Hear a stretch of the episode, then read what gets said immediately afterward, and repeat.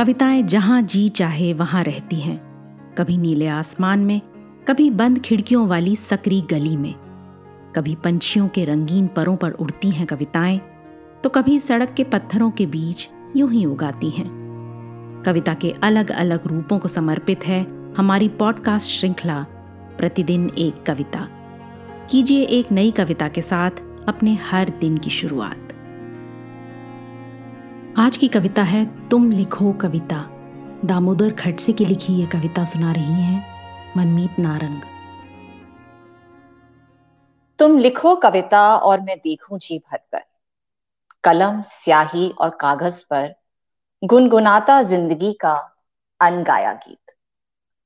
सफ़र के बहुत पीछे कोई गुमनाम मोड़ और इमली के पेड़ पर कटी हुई पतंग। कबूतरों का जत्था राह से उड़ती धूप। मुड़ मुड़ कर ठिठकते कदम। लहराता हाथ। कुछ कुछ करीबी। बहुत कुछ दूरियाँ। कुछ कुछ करीबी, बहुत कुछ दूरियाँ भीतर बाहर उतराते आँखों की डोरों में किए, अनकिए की उलझन। आत्महंता सिस्कन। कैसे बरगलाए कोई? अपनी ही आवाज़।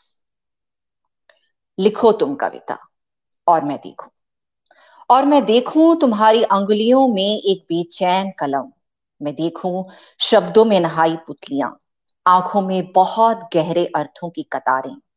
माथे पर उड़ती सागर सी हिलोरें। तुम लिखो कविता, और मैं देखूँ। और मैं देखूँ तुम्हें कविता में बदलते हुए। आज की कविता को आप पॉडकास्ट के शो नोट्स में पढ़ सकते हैं। आप जहाँ भी प्रतिदिन एक कविता सुन रहे हैं, वहाँ अपने कमेंट्स शेयर करना ना भूलें।